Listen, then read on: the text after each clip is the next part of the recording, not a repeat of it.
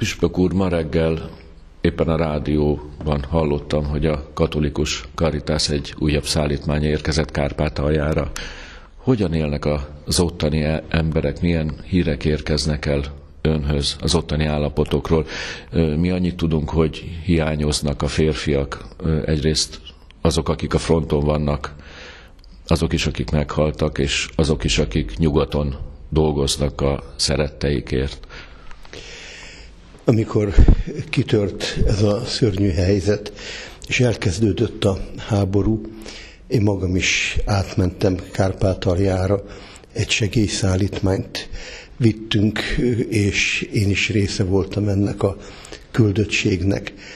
Láttam és tapasztaltam az ottani állapotokat, amik nem voltak addig sem valamiféle virágzó állapotok, hiszen az utak borzasztó állapotban voltak, a körülmények, a boltok nagyon gyenge ellátást tudtak kínálni az embereknek.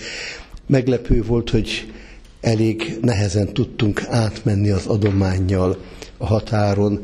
Nem az első nap volt, tehát nem az első szállítmány volt ez, de mégis egy ilyen nehézséggel kellett találkoznunk és szembenéznünk. Amikor ott voltunk, akkor láttam, az embereknek a szegénységét, a félelmét, a kilátástalanságát. Azóta ez a helyzet persze csak romlott, hiszen a háború öl, rombol, pusztít, és valóban, ahogy mondja, hiányoznak a férfiak, a családok szétszakadtak, rengetegen eljöttek, hiszen milliók jöttek ki abból az országból, és keresnek máshol biztonságot, megélhetést, ezeknek talán csak egy kis része lesz, aki majd, ha béke lesz egyszer, és újra élhető lesz ez a lerombolt ország, visszamennek oda. Nagyon nehéz volt látni, és látni itt Magyarországon is az embereknek az érzelmi sérültségét, akik elvesztették nem csak az otthonukat, nem csak elvesztették azt a megszokott életet, ami a rész, ami az övék volt, hanem elvesztették esetleg szeretteiket, elvesztették azt a szemét, aki esetleg a családnak a központja, a tartó pillére volt. Ez egy, egy nagyon fájdalmas és nagyon nehéz helyzet. Nőnek gyerekek föl édesapa nélkül, asszonyok próbálnak helytállni, férjük nélkül, csonka családok keresik a megélhetést, boldogságot a világban, és ez különösen nehéz így karácsonytáján. Egy-két évvel ezelőtt még nem gondoltuk volna, azt hiszem, hogy a világ ennyire nem érti majd a szeretet nyelvét. Most az ünnep előtt milyen, ö, hogyan látja, megtanulható ez újra az emberiség a magyarság számára? Nagyon, meg, nagyon nagy meglepetés volt számomra, amikor ez a konfliktus kitölt, ez a háború elkezdődött, akkor én tettem egy nyilatkozatot, hogy ha két gyerek összeverekszik, akkor az az első dolog, hogy szétválasztjuk őket, és utána majd tisztázzuk a dolgot, hogy miért verekednek, ki ütött először, és milyen megoldásokat lehet találni. Akkor ez a nyilatkozat bizonyos körök részéről nagy ellenállásba ütközött, mert úgy tűnt, hogy nagyon fontos, hogy fegyvert, pénzt küldjünk, és ez a konfliktus egyre inkább mélyüljön akár, de a fegyvereket azt küldjük. Látjuk, hogy ennek az útnak mi lett az eredménye. Egyre inkább elkeseredetté válik a harc, egyre több a szenvedés, a fájdalom, egyre kevesebb az élet, egyre több a halál és a pusztulás. Valahogy úgy van, hogy az ember látja második János Pál pápának, a szentnek a proféciáját, aki beszélt a halál kultúrájáról, hogy az emberek most a halál kultúráját építik, hát itt igazán erről van szó. A katolikus egyház, meg egyáltalán én úgy gondolom, hogy az ember, aki erre a névre méltó, az ezzel a kultúrával nem tud mit kezdeni, és nem akar mit kezdeni. Nekünk a szeretet kultúráját kell építeni, nekünk arra kell törekedni, hogy a sebeket begyógyítsuk, hogy az ellenálló, egymással szemben álló feleket megbékítsük, megszelidítsük, és létrejöjjön valami olyan élet, olyan életforma, amelyben egymás mellett tudunk élni. A katolikus karitás is ezt próbálja szolgálni, és azt gondolom, hogy minden felelős politika ezt próbálja szolgálni, amelyik nem a konfliktus mélyítését, nem a végsőkig való kiélezését keresi, hanem keresi annak útját, módját, hogy minél előbb békességet tudjunk teremteni, és minél előbb legyen meg az a, az a körülmény, amelyben az emberek újra elkezdhetnek békében élni. Az ember különös teremtménye a jó Istennek, aki megtapasztalja a sok szenvedést, a sok fájdalmat, elvisel sok olyan veszteséget, amely pótolhatatlan, de mégis szívében ott marad a remény, és ott marad valami hit. Én ezért bízom abba, hogy minden nyomorúság ellenére, minden emberi gonoszság ellenére is eljön az az idő, amikor az ember megtalálja azt az utat, amelyben megbékélhet, amelyben előre tekintve reményt lát a jövőben, amelyben ismét megtalálhatja önmagát és családjának a jövőjét is. Azt hiszem, hogy minden hívő keresztény ember aggodalommal tekint Európára, főként annak nyugati felére. Én beszéltem olyan elemzővel, aki szerint már bizonyos, hogy az a fajta Európa, amit ma ismerünk, az megszűnik létezni, 20-30 évről beszélnek. Ön szokott gondolni, gondolkodni előre, hogy mi vár ránk 20-30 év múlva? Hát azt hiszem mindannyiunknak ezek a gondolatok eszünkbe jutnak. Belegondolok, hogy gyerekkoromban hogyan éltük meg a karácsonyi készületet, az adventet, hogyan teltek a családunkban a hétköznapok, hogyan kerestük a kikapcsolódást, a szórakozást, és hogy hova jutott ez a mai világ, és látom, hogy mint hogyha a két világ, az elmúlt, a gyerekkorom világa, meg a mostani világ nem is lennének köszönő viszonyban egymással.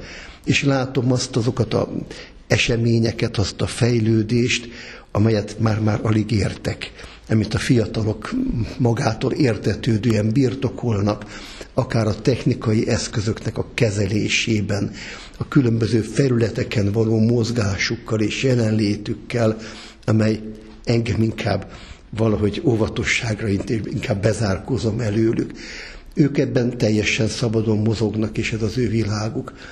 Nem biztos, hogy ez jó világ, hiszen az ember látja, hogy a csetelés, a billentyűk nyomogatásában valami bámulatos ügyességre tettek szert.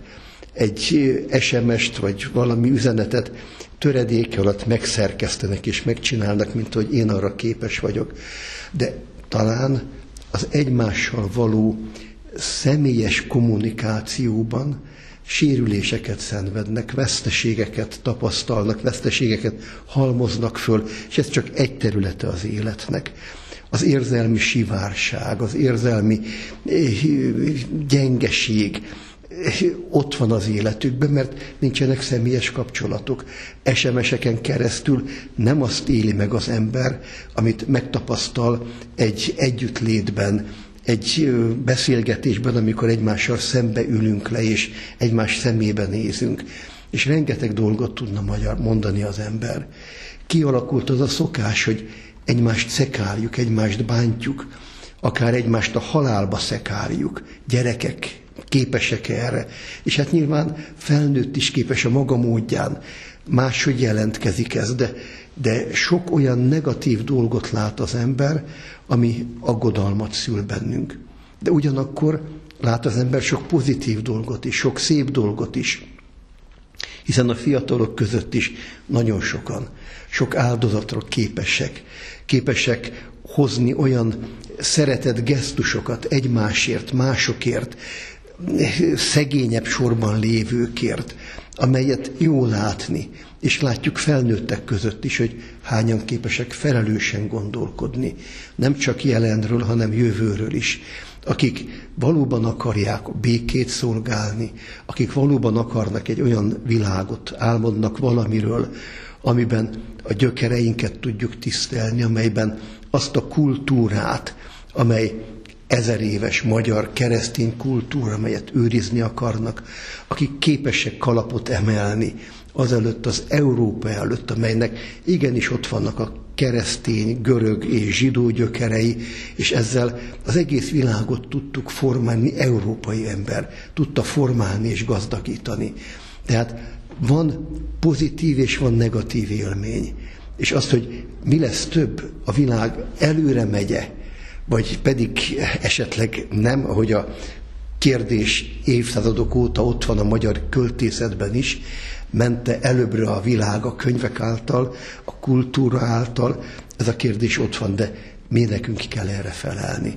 Nem valami tőlünk független fátum lesz az, amelyik ezt a világot tönkreteszi, vagy fölemeli, hanem mi leszünk azok mai emberek, akik engedjük, hogy ezt a világot tönkretegyék, vagy eng- akarjuk, hogy ez a világ megmaradjon és nem esedjen, gazdagodjon, emberhez méltóbb legyen. Ismét volt egy szavazás Brüsszelben, az Európai Unióban, ahol a magyarok, magyarok magyarság ö, egyedül kellett, hogy kiálljon. Hisz abban, hogy isteni küldetés, ami minket vezet?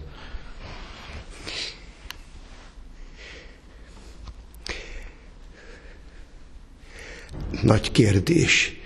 És azt mondani, hogy isteni küldetés egy nemzet sorsa, egy nemzet élete, hogy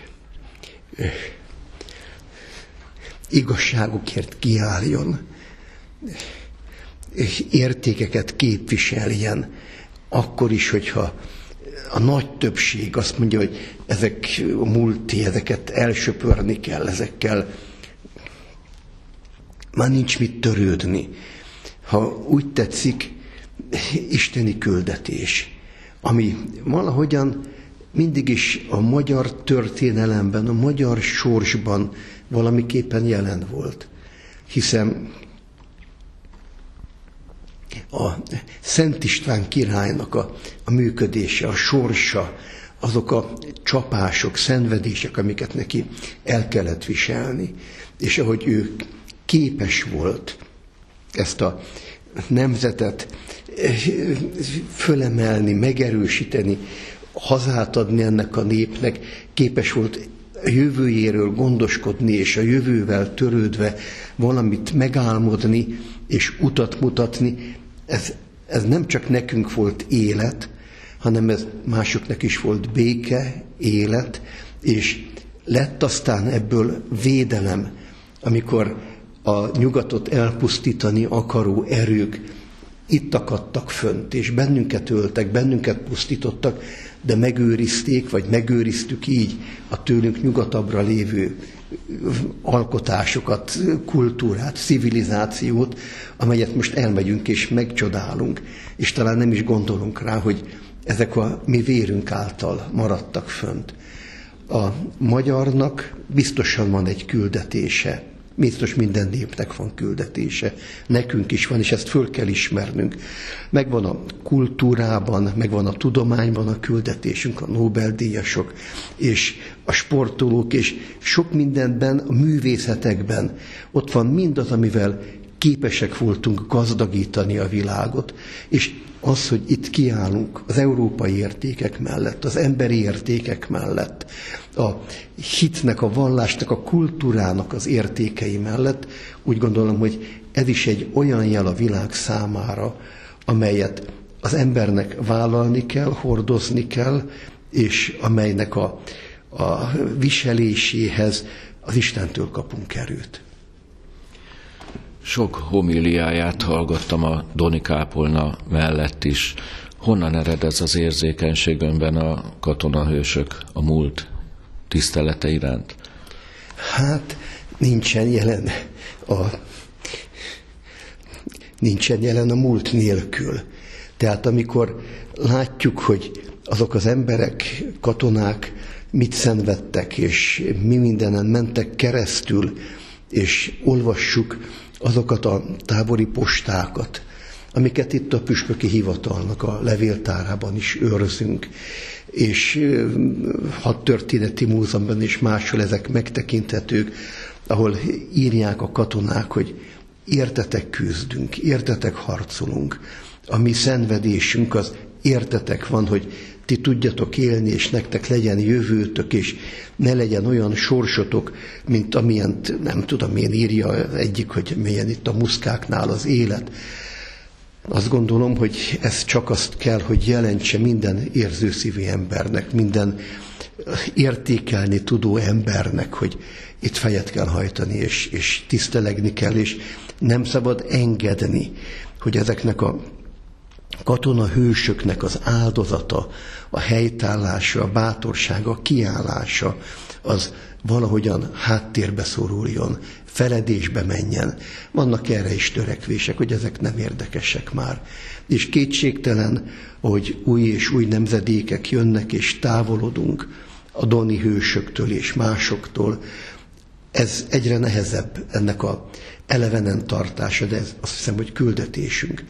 Nagyon szép, hogy lelkesedünk Dobó Istvánért Gárdonyi könyve nyomán, és kell is, tiszteljük is őt is, meg Jurisicsét és a többieket is, de fontos, hogy ez a tisztelet bennünk legyen az ő tiszteletük mellett, a Doni hősök, az 56-os hősök, és mindazok mellett, akik talán nem ilyen hősök, nem ebben a értelemben hősök, de akik akár ma kiállnak a magyarság érdeke mellett, az európai értékek mellett, akik ma merik vállalni a küzdelmet, akár a politikai terén, hiszen politika terén, hiszen nem könnyű egy olyan közegben egy igazságot vállalni, ami meggyőződése valakinek, ami ellen sokan fújolnak, és nem könnyű kiállni egy olyan helyen, ahol például az ország határát kell védeni, ahol dobálnak és lőnek és, és próbálnak mindenképpen pusztítani és betörni, védeni egy ország szuverenitását. Én úgy gondolom, hogy minden hősnek kijár ez a tisztelet, akik az életüket áldozták, akik így fejezték be az életüket, azoknak különösen is ez a főhajtás kijár, és én örömmel teszem ezt. Szent István városában nekünk azt hiszem példát kell mutatnunk. Megfelelően tesszük ezt, meg vannak ehhez a magunk eszközei? Gondolok itt például a Nemzeti Emlékhely tiszteletére. Ez egy nagyon nehéz és bonyolult kérdés. Nagy örömmel láttam, hogy a kőtár megnyílt, és én úgy gondolom, hogy az egy nagyon szép és méltó kiállító hely lett. Az ember egészen másképp tud erre a templom romra tekinteni, akkor miután látta ezt a kőtárat és szembesült azokkal a töredékekkel, amelyeket megtaláltunk, amelyek előkerültek. Én nekem van egy vízióm, hogy mit kéne ezzel a templommal, ezzel a helyjel csinálni. Talán mások más víziót őriznek, álmodik mindenki valamit, van, aki egészen nagyot álmodik, hogy föl kéne építeni. Nyilván nem lehet. Én azt gondolom, hogy ezt nem lehet ma már megtenni. Arra nincsen sem mód, sem lehetőség, meg szükség sincsen. De arra, hogy megmutassuk, hogy ez milyen volt, arra, hogy bemutassuk, hogy ez a hely miért fontos, hogy ne csak egy pusztaságot lássanak, amelyben hol virág, hol zöldül a fű, hol meg csak kavics van, hanem sejtsék, sejtsék meg az emberek, hogy elmennek mellette, egy pillantást vetve erre a szent helyre, hogy ez miért olyan fontos nekünk, miért olyan lényeges nekünk. Itt azt gondolom, hogy van mit tanítanunk az embereknek, van felelősségünk, mert sokan nem is tudják, hogy ez a hely mi volt. Egy foghíjas hely, mint egy lebombázott telek, de ez nem az, ez egy, egy olyan hely, amelyre jó ránézni, én magam a kertbe sétálva naponta igyekszem legalább egy pillantást vetni erre a helyre, hiszen a kert egy része is ehhez a helyhez tartozott, és ez a püspöki palota épületének egy része is erre a templomra épült föl, nincs is alapja, a templom az alapja, a templomfalak az alapja, egy részének ennek a háznak. Jó látni azt, hogy hogy itt valami nagyon szent dolog volt, itt szentek jártak, itt olyan dolgok történtek, amelyek az egész magyarság életét meghatározták, hol áldásként, hol tragédiaként, de itt ez egy, egy, a magyarságnak az egyik legszentebb helye mindenképpen. Felelősek vagyunk érte, és tennünk kell, tudják az emberek, hogy ez mi a fehérváriak is, mások is. Én szeretném, hogy a iskolásokat legalább egyszer a felső tagozatosokat, akikkel már lehet okosan beszélni, tanítani, hozzák el ide, és egy pedagógus, egy, egy iskola pedagógus magyarázza el nekik, hogy ez a hely miért fontos, és mi történt itt, hogy úgy menjenek már el, hogy tudják, hogy igen, Fehérvár az egy különleges helye a magyar történelemnek, a Magyarországnak. Ilyenkor ünnep előtt az idősebbek bizonyára visszagondolnak gyermekkori karácsonyaikra, gondolom Püspök atya is így van ezzel. Azt megkérdezhetem, hogy hogyan tért meg? Hogy önben az egy folyamat volt, vagy, vagy kötődik egy, egy pillanathoz, egy, egy naphoz? Nem tudok ilyet mondani. És biztos, hogy vannak ilyen történetek, és én fejet hajtok ezek előtt, de én azt érzem, hogy az ember megtérése az inkább egy folyamat, ami sohasem fejeződik be, amely elkezdődik egyszer, ki tudja milyen élmény hatására, és az embernek ebben meg kell maradni egész életében. Hogyha úgy tetszik, akkor én azt mondom, és ezt értsék jól, hogy nekem nem kellett megtérni. Nem azért, mert én szent vagyok, hanem azért, mert Engem úgy neveltek, a mi családunk mindig is vallásos volt. Nekünk az természetes volt, hogy mentünk a Szent Misére együtt, gyerekek. Természetes volt, hogy karácsonykor nem nekiestünk az ajándékoknak, hanem megfelelő módon ünnepeltük a karácsonyt énekkel, imádsággal, évféli misével, pásztorjátékkal délután. Ezek magától értetődőek voltak, és nem csak egy ünnephez kötődően, hanem minden vasárnap, minden ünnepet megültük. Amikor nem mentünk templomba, akkor a család otthon imádkozott, és ez is természetes volt. Egyébként tehát én kicsi koromtól kezdve mentem minden nap a templomba, és ministráltam. Azt gondolom, hogy talán a pap már meg is szokta, hogy ez, ez a gyerek ez mindig itt van, és, és velünk van. És így, így indult el az én életem. Találkozások voltak az életemben olyan emberekkel, akiket nagyon tudtam becsülni, tisztelni, akikre én úgy tekintek, mint szentekre. Nem kanonizált listába vett szentek, de akik az életükkel engem arról győztek meg, hogy ez az élet szentség útja, akik szegénységben, sokszor üldözöttségben, hiszen gyerekkoromban a papság üldözött papság volt, a szerzetesek kidobott emberek voltak, akik hát tengették az életüket sokszor nagyon nyomorult körülmények között. És ezek az emberek számomra valami erőt jelentettek, hogy hát hogy képesek így ezt elviselni. Emlékszem egy jezsuitára, 7-8 nyelven beszélt, két-három doktorátusa volt, és egy beszkárt óvodába volt fűtő hogy hajnalba ment, hogy mire a babákat hozzák, addigra meleget csináljon, és aztán délután megszedte ki a hamut a kájhából, mert akkor még ilyen fűtések voltak. És hát békés ember volt, és valami, valami belső béke és öröm sugárzott belőle. Láttam őt imádkozni a templomba elmely, elmélyülten, elmerülten. Másokat is láttam már később, amikor az üldözés már nem volt olyan kemény, hanem eh, már valami puha szocializmus vagy kommunizmus volt, és ebben is hát ő nem fért be a keretbe, mert, mert börtönbe volt, mert a fiatalokkal foglalkozott, aztán kijött, és megint a fiatalokkal foglalkozott, és mondták neki, hogy Hát mi volt először börtönben? Mert fiatalokkal fog, hát másodszor, hát mert fiatal, hát hogyha nem tanul maga, akkor nem lehet segíteni. És fordításból próbálta tengetni az életét, és, és nyomorúságos körülmények között láttam, hogy igyekszik mindenkit szolgálni a maga tudásával, bölcsességével, megélt emberségével és mélyhitével. Ezek a példák nekem nagyon sokat jelentettek, és sokat adtak, és vittek előre azon az úton, amelyen remélem, hogy valahogyan én magam is döcögök előre, és, és tudok követni azt a példát, amit ők mutattak nekem, akik Krisztust követték, mert hát ez a keresztény élet, hogy Krisztus követésében járjunk. Köszönjük szépen a beszélgetést, és áldott békés karácsonyt kívánunk. Köszönöm, én is kívánok minden hallgatónak, és kívánok minnyájuknak áldott karácsonyt, boldog, békés új esztendőt.